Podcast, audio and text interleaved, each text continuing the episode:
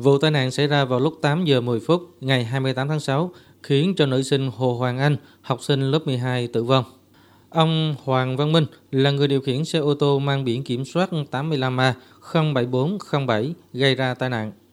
Ông Minh hiện là quân nhân của trung đoàn 937, sư đoàn 370, quân chủng phòng không không quân, đóng chân trên địa bàn tỉnh Ninh Thuận.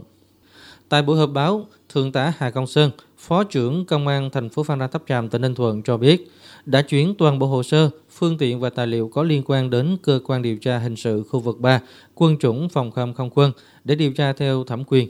Hiện vụ việc đang được cơ quan cảnh sát điều tra quân chủng phòng không không quân điều tra theo quy định của pháp luật. Tuy nhiên, tại buổi họp báo chiều nay, đơn vị đang tiếp nhận điều tra vụ việc là cơ quan điều tra hình sự khu vực 3 xin vắng mặt. Ông Hà Công Sơn thông tin thêm, trong quá trình điều tra cũng đã xác định được hành vi của ông Hoàng Văn Minh, trong đó có việc chuyển hướng xe không an toàn, gây tai nạn giao thông và dẫn tới chết người.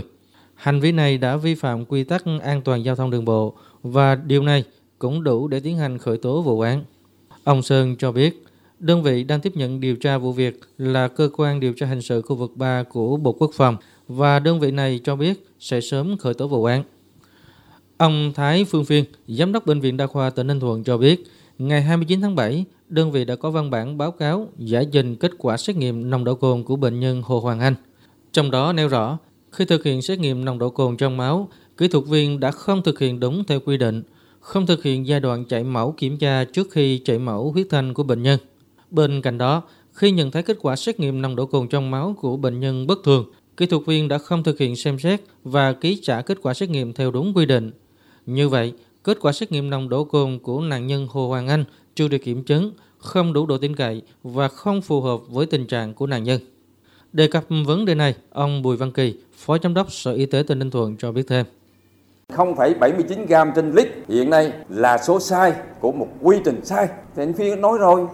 thì tôi nghĩ rằng kết quả này không còn ý nghĩa trong các hồ sơ nữa. Như vậy thì sau này các cơ quan chức năng có yêu cầu và chúng tôi phải báo cáo ủy ban nhân tỉnh thực hiện theo quy định pháp luật về cái công tác công đoạn trong điều tra đối với y tế.